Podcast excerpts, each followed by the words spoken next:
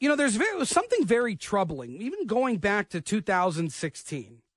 The type of nefarious information, fake news stories that were spreading all over social media, and people were taking in, people were digesting and then running with it. And and it I think it probably did change the minds of some people at the polls when they went and voted for president in 2016. The, the, propagating of false, I mean, patently false information is incredibly damaging. Not only potentially about who you would vote for, but across all aspects of our lives. If there is just patently false, I mean, made up information, and it becomes somewhat in the mainstream, well, there is something very nefarious about that.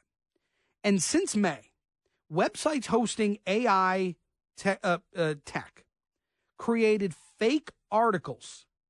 It's increased more than 1,000%, ballooning from just 49 sites that were putting out fake information to over 600.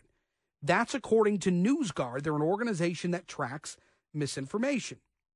And while historically there has always been some something, some bits of information or news that just isn't true that make their way into the ether, generally it's pretty minuscule, or at least it can be tracked down easily. With with the rise in AI, it has become increasingly more difficult. McKenzie Sadeghi is an acting news verification editor for NewsGuard and joins us. McKenzie, good to have you. Hi, thanks so much for having me. What is causing this groundswell of misinformation to rise?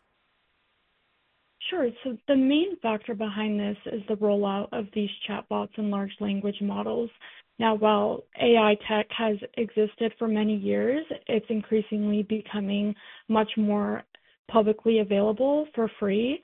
And as bad actors start to learn about these tools and how to weaponize them and use them to produce misinformation, we're seeing it spread at a much larger and cheaper scale than before. Uh, one Washington Post article uh, cited one of these AI generated stories. It was a story about uh, uh, Israel Israeli Prime Minister Benjamin Netanyahu uh, and about a psychiatrist.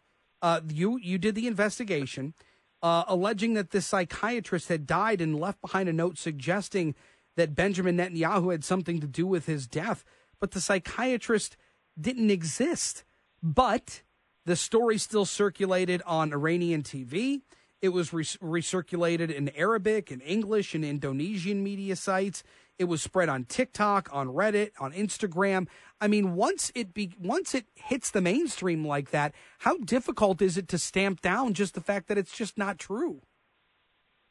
Correct. Yeah, once it gets out there and it hits the mainstream, it's really hard to get, you know, the facts out there to the public, especially after it's spread far and wide, like you mentioned on social media and in Google search results and even when this claim was spreading, we had asked the AI chatbots, did Israeli prime minister's um, psychiatrist commit suicide? And it had repeated the false claim, citing mm. that fake AI generated article.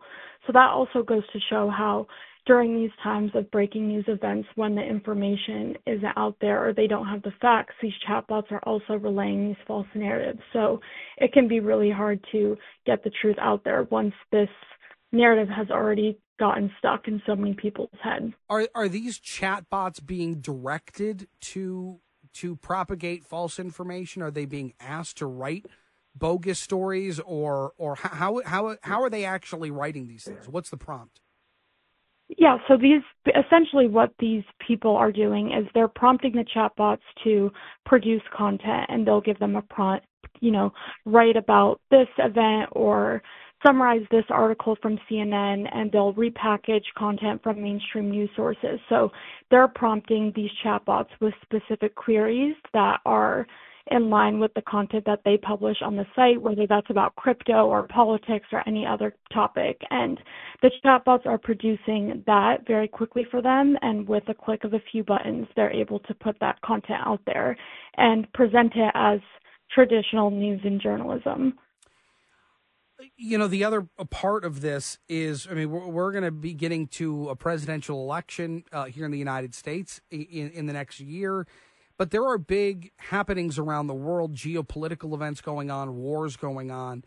Um, are, are, these chat bots directed towards these big events? Are they at random? Are they, but they're mainly geared towards, it seems, big world happenings. Yes, for the most part, they're directed toward the general news consumer. They cover a variety of topics. Some of them are focused specifically on health, others on U.S. politics, other on the Russia-Ukraine war. But as we approach the 2024 election, one thing we'll be looking closely at is looking at these types of websites that may or may not emerge in swing states and put out partisan content in an attempt to influence voters. How difficult is it to track down this type of, of information? So far, we've been able to track down these type of websites using the error messages that are commonly produced by chatbots. And so those are phrases like, sorry, as an AI language model, I cannot write this article for you, mm. or something along those lines.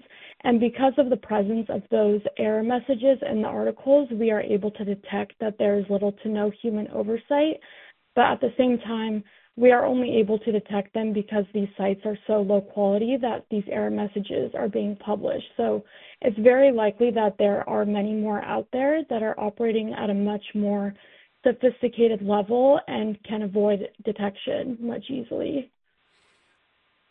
Is this just the, the the kind of scratching of the surface, if you will, of of what these chatbots are able to do, and and the kind of I guess, pull that they have, the the type of of response that they get from these fake stories. Is this is this just the beginning of something that that we could see in the future that becomes much more widespread scaled?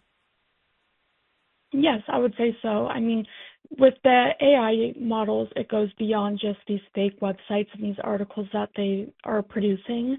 In the past year, we've seen the proliferation of deep fakes, fake AI generated photos that are being used to spread misinformation. And as these tools update and become more advanced, we're starting to see that deep fake content be a lot more convincing and mm-hmm. realistic looking, which ultimately makes it even harder to detect. So I, I think as they advance, we're going to see the problem. I, I, have just 30 seconds left here. What what do people need to look out for to to, to determine if these are, are bogus stories?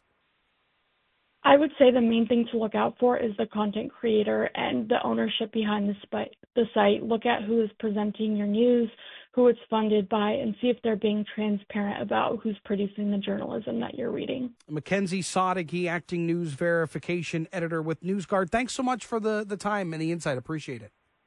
Of course. Thanks for having me. Yeah, you got it. Uh, interesting stuff. And this is this is when you consider you go back to 2016 with the types of efforts that we know Russia took part in, in creating and planting fake stories, fake memes, things like that. Um, that's one thing.